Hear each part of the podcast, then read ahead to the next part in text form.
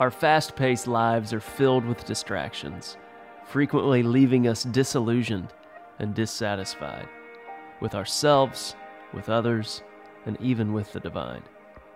Spiritual practices that used to sustain us fall short when life circumstances bring us to the limits of ourselves.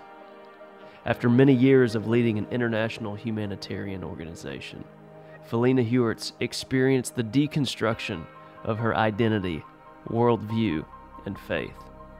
Centering prayer, a Christian expression of mindfulness, was a crucial remedy for her fragmented condition, offering a more peace-filled and purposeful life. Hi, I'm Ashton Gustafson, and this is Good, True, and Beautiful. But before we get started, a message from today's featured nonprofit. Gravity, a center for contemplative activism, is for people who care about their spirituality and want to make the world a better place. We're located in Omaha, Nebraska, in the heartland of America, but we work with people all over the country and around the world.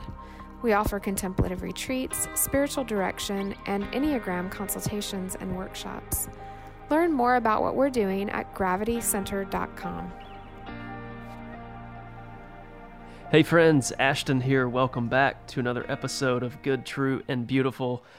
I'm so excited to have this guest on again. She was, uh, I always say this, she was like really my first rock star guest that was like, this is actually becoming something. And uh, it was a couple years ago. Um, she has been my gateway to all things contemplative, a beautiful soul leading with wonderful love and wonderful light in the world. And um, her book, Mindful Silence, is out today, The Heart of Christian Contemplation.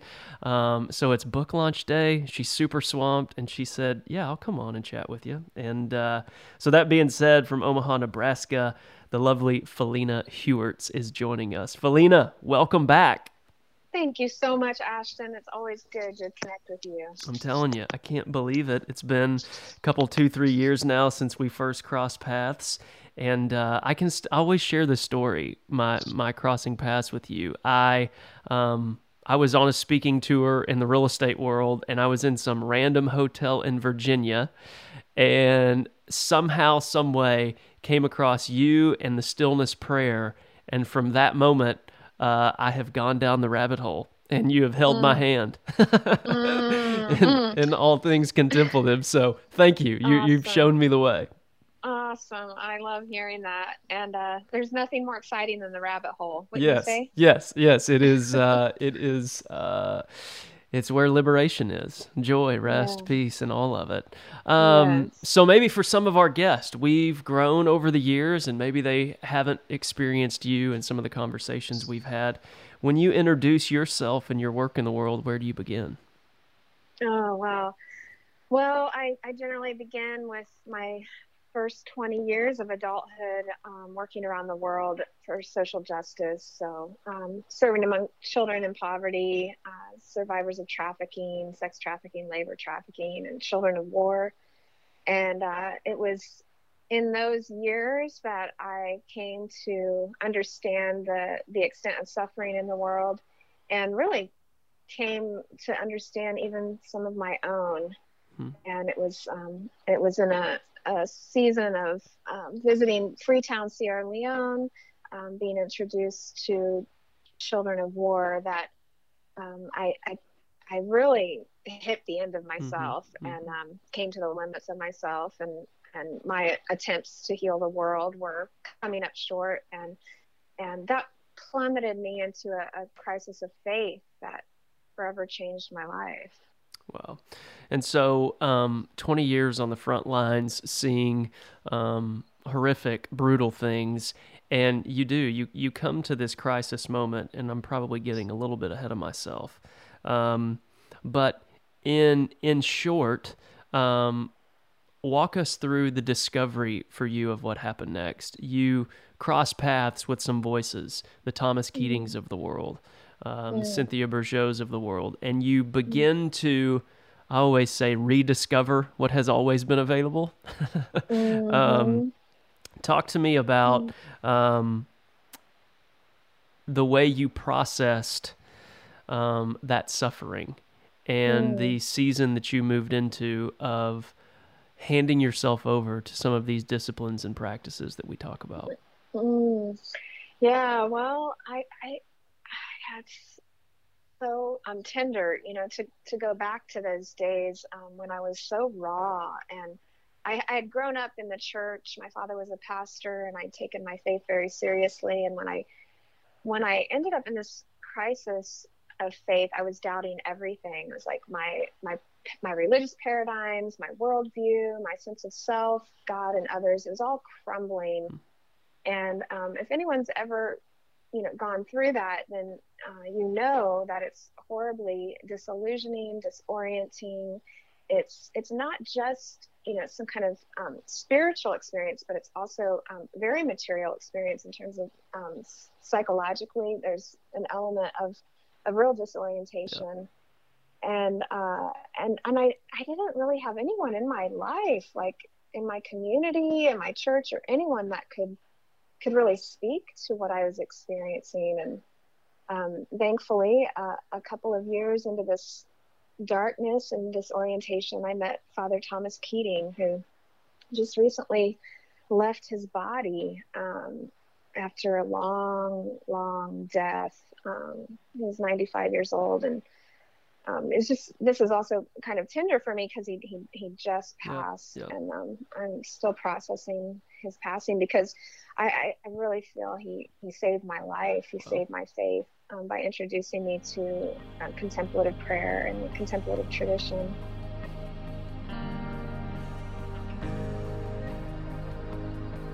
I think one of the things, one of the phrases early in the book that you talk about is Keating's idea of divine therapy, um, that as you were first introduced into this, um, that it really was this Uh, place of surrender, of letting go, of recentering into uh, your ground of being.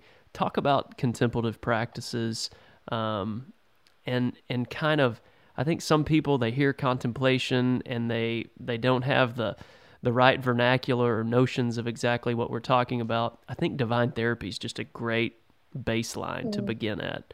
Um, yeah. Talk yeah. through that a little bit. Yeah, uh, Keating is so wise with that terminology. Um, maybe I'll back up for a moment and go into that. Uh, a, a lot of us come into contemplation or meditation um, through like the mindfulness movement, which is um, quite pervasive in our society now, and it's super helpful. Um, there, you know, initially... Um, practices of meditation or um, contemplation help to minimize stress. Um, there are all kinds of studies showing um, the benefits um, for our physical health, reducing high blood pressure and um, lowering blood blood sugar, and um, yeah, and evidence of, of the reduction of, of stress and different things. And so um, that's wonderful in and of itself. You know, we might experience a little bit more peace in our life if we adopt a spiritual practice like meditation or contemplation. But um, all of the faith traditions agree that these practices were designed really for the deconstruction of the self. Hmm. And if we have any kind of um, other benefit in terms of more peace or um, less stress, that's just a byproduct. But the um, the goal, really, of contemplative spirituality is the deconstruction of the self, which brings us into divine therapy.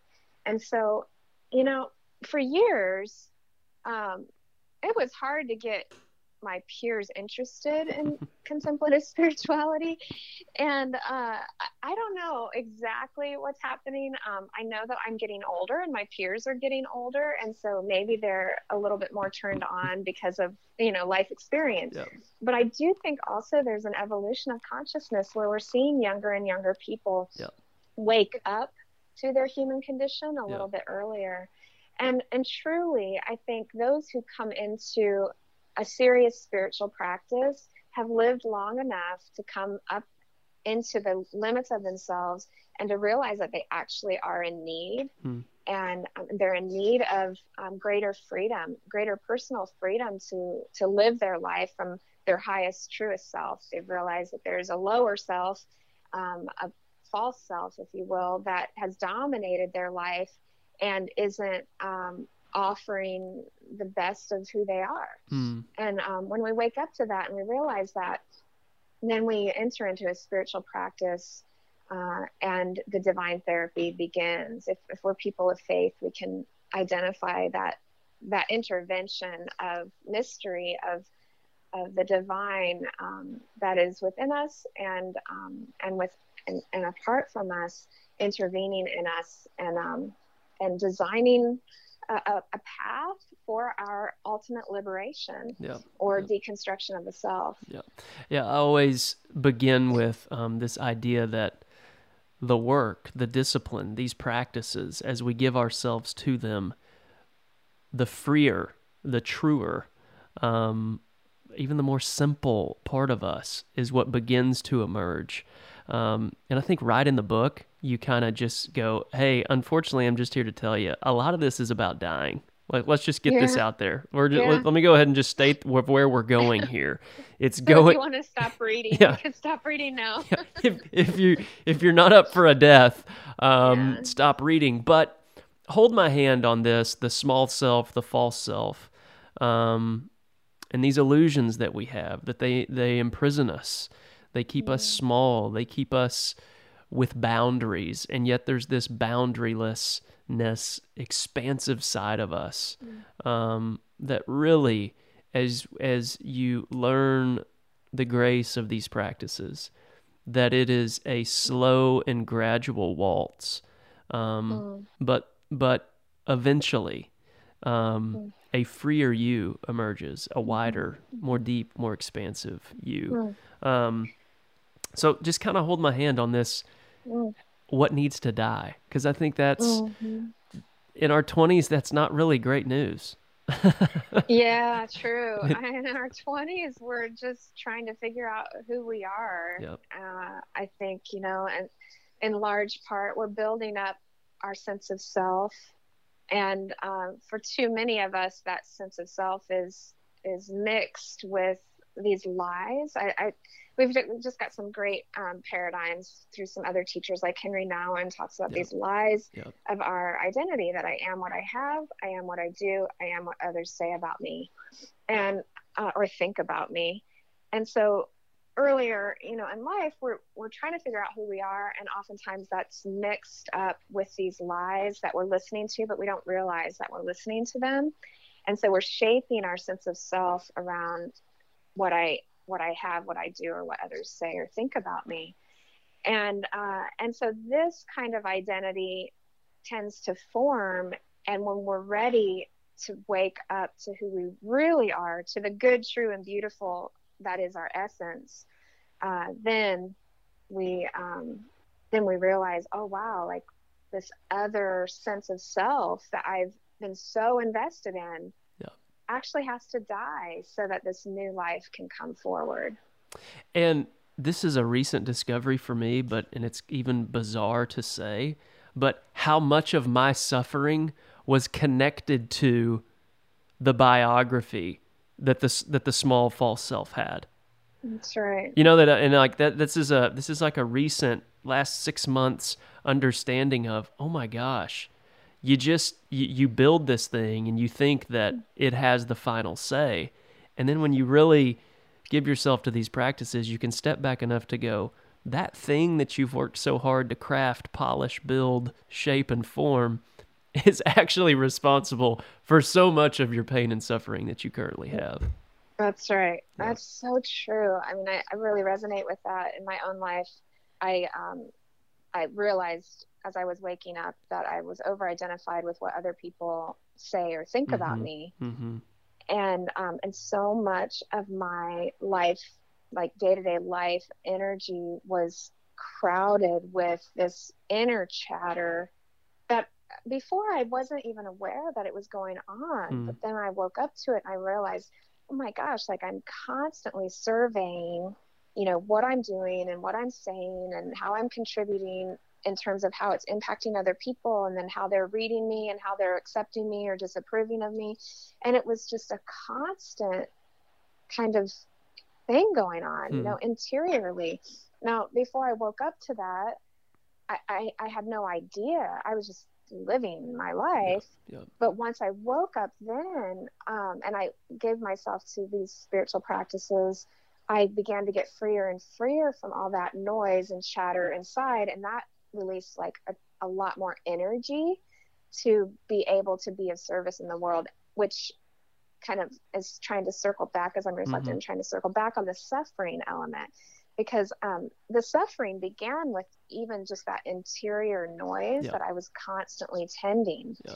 And then it plays out from there, right? So yeah. then um, all of the drama in my life with various kinds of relationships and the emotional stuff that goes on because of how I'm being read or misread or misinterpreted or whatever, like it, it's like, it's crazy, Ashley. I mean, this, it, this is real. Like, I want the listeners to understand, like, this is a very real thing, because yeah. like, I don't deal with that drama anymore. Like, I don't have that yeah. suffering anymore. Yeah. Like, I'm still vulnerable to what other people say or think about me, but I'm not attached to it like yes. I was. It doesn't preoccupy my mind and my attention like it used to. I mean, I'm still getting more and more free, but it's like, it's night and day in terms of who I am now and who I was fifteen years ago before I really got serious about contemplative spirituality. Hmm. I think Jay, Jay Shetty, I heard him say not long ago, and I think the narrative you and I are kind of coming at is, it's not that I am who I think I am. It's not that I am who you think I am. It's that I am who I think you think I am. Yeah. Yeah. And when you, when, when, like, I said that to Brynn, my wife, yesterday, and she was like, oh my gosh. And I was like, I know. Uh-huh. I was like, I know. We've spent right? thirty years yeah. thinking we are what someone thinks we think we they are. I mean, it's just, yeah. to even say yeah. it, it's like a tongue twister. Yeah, um, it is so bizarre. It is so bizarre. And it's like, can you imagine going from that to I am that I am? Bingo. Let's go. I mean, that's it, you know? Yeah. And let's get on with it. And let's let that great I am flow in and through us. That's right. You know, there's, I mean, that's where it's at. Yeah, yeah, yeah, yeah. Yeah, everything, um, it's introduction to color all over again. Mm, mm. You know, it's, mm-hmm. there, there was... Yeah, there was there was life of sentences in black and white, but now there's poetry and color and song. Yes. And oh, by the way, liberation and freedom and yes. sustainability. Yes, yes. You know what? You're reminding me of um, this visit with a dear friend of mine in Buenos Aires, um, Argentina, many years ago. And um, I was just waking up, you know, and I was I was tapping into this liberation and experiencing greater freedom. And um, I was trying to explain this to my girlfriend. We were sitting outside by this little canal in the city, and I'll never forget it. It was, it's just still with me today. And as I was like explaining my experience, I was, I began to cry, and I was just like, oh, Adriana, I don't know how to tell you other than to say, the sky is bluer and the grass is mm. greener. And, you know, and the cool wind on my skin is yeah. just like, you know, yeah. blowing me away. It's like, oh, life yeah. is just more alive. Yeah. You know? Yeah. You're present now.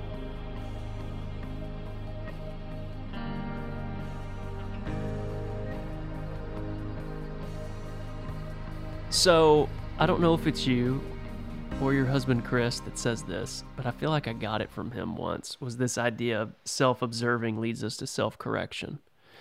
Um... Mm-hmm. Yeah, that's Chris. Yeah, that's Chris. So if kinda, we can't self-observe, we can't self-correct. If, I love it. That's right. Yeah. If we can't self-observe, we can't self-correct.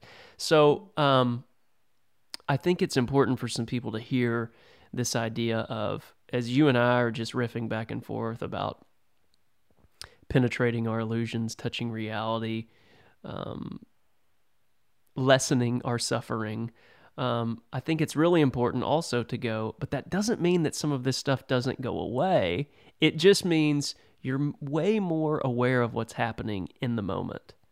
Um, exactly. You can, there is a, there's a gentle pause, a response rather than a reaction that yes. is, that is built into the narrative, uh, the moment. And yeah. talk through that a little bit, because I think that that's really important. Um, and maybe it's just those, you know, in a twenty minute sit in the morning, you kind of mm. detach from some of these overwhelming obsessive thoughts and you kind of mm. call them out for what they are. Mm-hmm. Um, but talk about that self-correction and maybe how these practices have helped you um, mm. have the red flag go, hey, careful, that's mm-hmm. that's showing itself again. Yeah, yeah, yeah. Yeah, so the beginning of liberation is self-awareness, and contemplative practices help us grow in greater self-awareness. And I like to think of it in the framework of solitude, silence, and stillness. So as we practice uh, some kind of solitude, we're cultivating um, this capacity to be more present. When we practice silence, we're developing a capacity to listen. And we, when we practice stillness, we're cultivating this capacity for restraint or self-control, mm. kind that's of that good. stop gap, yeah, so that we're good. not reacting to all of life. And what I want people to understand is that these kinds of spiritual practices of, of kind of external, like solitude, silence, and stillness, like, you know, withdrawing from activity and people and getting quiet and, and being still in a practice is is really designed um, so that we might develop this interior quality of solitude, silence, and stillness. So over time, um, that capacity within for this inter- inner spaciousness um, occurs so that as we're moving through life, we have um, perspective. It's like we're interacting with life, but we're not Um, over-identified with the circumstances of life so that we can get perspective in the moment. Yeah. So we can um, notice when we're getting triggered um, in those old patterns of thinking around the lies that I am what I have, I am what I do, I am what others say about me. So for example, um, with the lie that I am what others say or think about me, uh, I can remember like one of the one of the memories that's coming to me now is a, a talk that I gave at a huge conference um, several years ago. And I was introducing contemplative spirituality to a group that knew nothing about it. And um, they came from more of a fundamentalist background. And it wasn't um, all of like, it was kind of not a very accepting audience. So um, my talk triggered fear, some fear in some of the people. And, yeah. uh, and so I gave the talk and I, and I was done and I went back to my room and immediately I started fretting over mm. the experience and like what other people thought about me and, um, how they were going to understand me and the judgment and the, all these things. And so I, I immediately was aware that I was slipping back into those old patterns of thinking. And uh, and so then I just immediately went into my practice and meditated and um, and then was able to get some more distance from that. So it's like initially we, we start to see ourselves when we slip back in. Yeah, yeah. And then over time, um, we become like less swayed mm-hmm. by that old mm-hmm. stuff mm-hmm. Um, because we've been living in a new reality for longer, you know. I think you write in the book that this is where um, we we start letting go of what we see with the eyes so we can step into what we see with the heart. Mm. Um, and that's, there's the invitation, right? Mm-hmm. That mm-hmm. this is not obligation, responsibility, duty. Mm-hmm. Th- this is invitation. Mm. Um, and, uh, you know, I've, one of the little things that I'm learning is, um, when I left this idea of contemplative practices to be a check mark or another to-do list, mm-hmm. and I moved into it allowing to be this space that I go to so I can reemerge in the world from that space. Mm-hmm. Um, it's like an entire thing shifted in those short twenty minute sits for me. Mm-hmm. Um, it wasn't a box to check. It mm-hmm. was um, recalibration, if you will. Mm-hmm. Um, yeah, yeah, I like that. I, it makes me think of like getting realigned. There you go. Yeah, alignment being greater than effort. I think you talk about yeah, that. Yeah, yeah, yeah, yeah. It makes me think of my experience with, with chiropractic care um, this last year, and and the metaphor of, you know, having to go into a chiropractor's office to to align the spine so that the nervous system can uh, function properly and flow freely. Um, it's the same with our spiritual practice. It's like we go into our sit so that we can become more aligned with the divine, with our highest true self. And it's like, I mean, who wouldn't want that? Mm-hmm. You know, who wouldn't want to have like a fully functioning nervous system and pain-free body? You know, it's like yeah. same. Like I want to, I want to live my best self, my highest, truest self. I want to be of service in the world. Like, why wouldn't I want to take a little time to to live into that yeah. um, reality more often, right?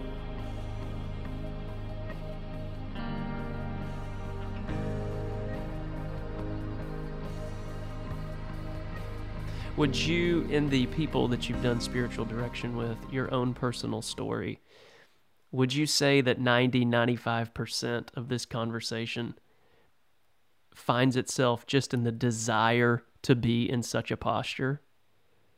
Like, and I guess what I'm asking is that don't don't show up with an agenda in these right. in these practices. That right. just the idea of I want to be centered, grounded.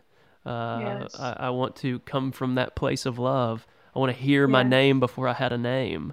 Um, yes. I think if you can begin there, because uh, yes. how much of our life is so covered in agenda? Um, yeah. I, I think it's it's. I guess where I'm going is it's not so much something that we do, it's something that's done to us. Um, exactly. And, and the yeah. posture, the desire to even get there or to want that to be done to you, I think is ninety-five percent of the work. Totally. Yep. Totally. It's all in our desire and our intention and just showing up, and um, God does the rest. That's right. You know? That's right. Yeah. And, yeah. and you write too about that, that love of neighbor and love of self. These are, These are parallel trajectories that, mm. um, like you gave your life away for two decades, saw mm. awful, horrific things, and yet you had to then rediscover, but hey, Phileena's got to also give Phileena some space and, mm. and rest uh, and come into that loving presence. So I guess you would invite mm. our listeners into this idea that they are connected, they're contingent, they are... Um, in a way, one and the same. It's this gift to yourself, but it's also a gift to the world. Totally. Yeah. yeah.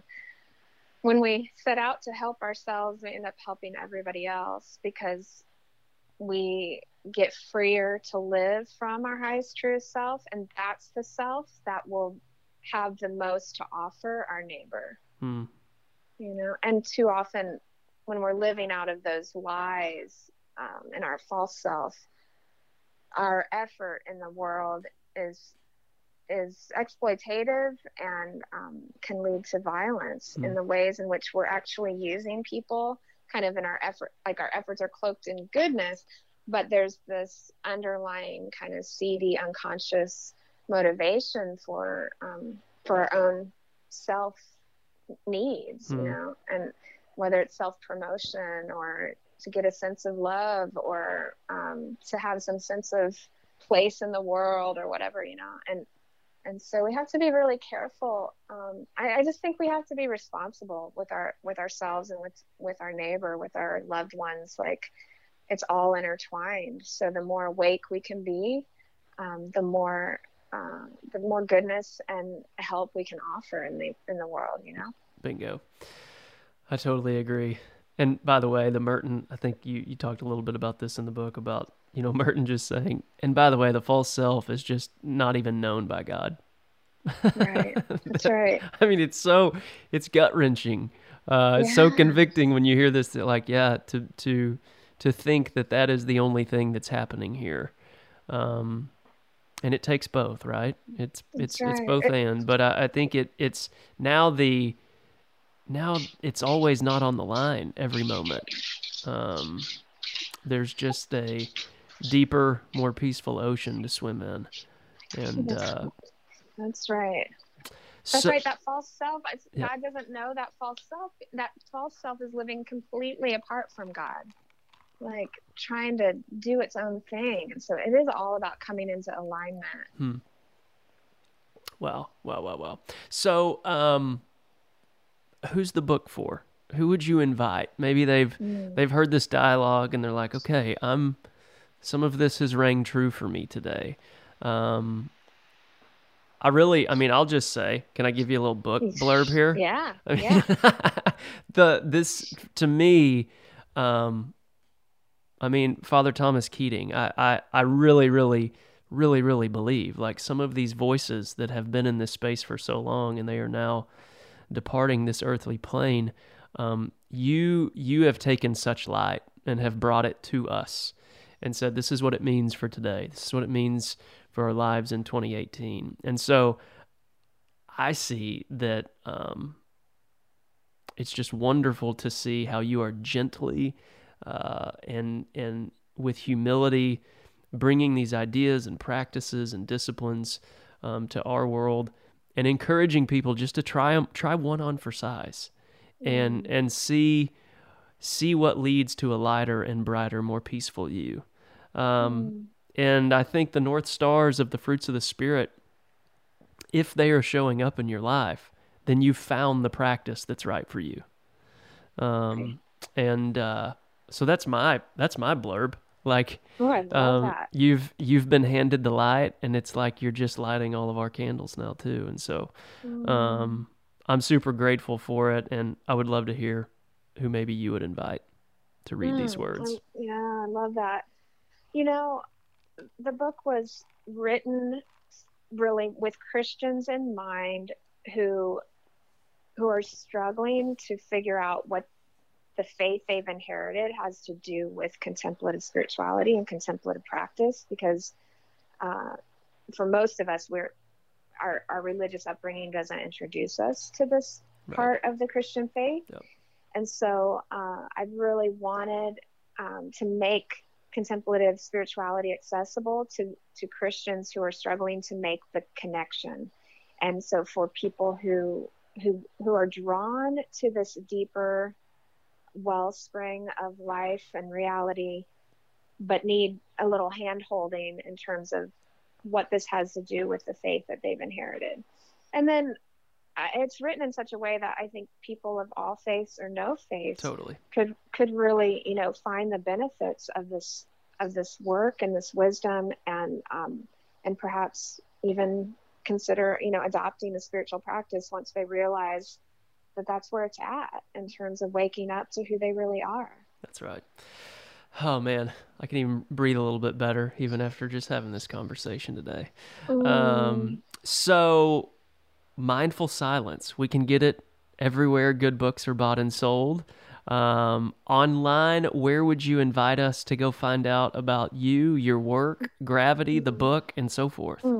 Yeah, go to mindful silence dot org and you'll find a book trailer there and information about the book and events where I'll be um, speaking and teaching. Yeah, that's a good good landing page. Perfect. And guys, just F Y I, um, Chris and Phileena, they've been um, huge in my life and my family's life and the businesses that I've been involved in. They they really are doing beautiful things at the Gravity Center. Go there, check out what they're doing. Um, they offer all sorts of retreats and services, Enneagram consultations, you name it. Um, it's a beautiful, beautiful, beautiful thing that they are doing. And uh, I just feel fortunate to have a seat nearby to see where you guys are headed in life. So thank you mm-hmm. um, from the bottom Thanks, of my Ashton. heart, yeah, mm-hmm. for your good yeah. and necessary work. Thank you for all you're doing, and I appreciate your friendship so much. So thanks for your support. Absolutely. Well, I wish you all the best in this book launch this week, and um, uh, four point oh, Phileena Heuertz, we'll have to schedule it sometime in twenty nineteen. All right, let's do it. Okay, we'll talk soon. Okay. Hey, I hope you enjoyed this conversation with Phileena. If you did, please remember to share it with those you love and those you lead, and don't forget to go out and get the latest copy of her book, Mindful Silence, a beautiful, brilliant book that will lead you to great peace, great liberation, sustainability, and rest in your days. And as you approach this week, may you pause by the orchid, listen to the bluebird sing, and be love.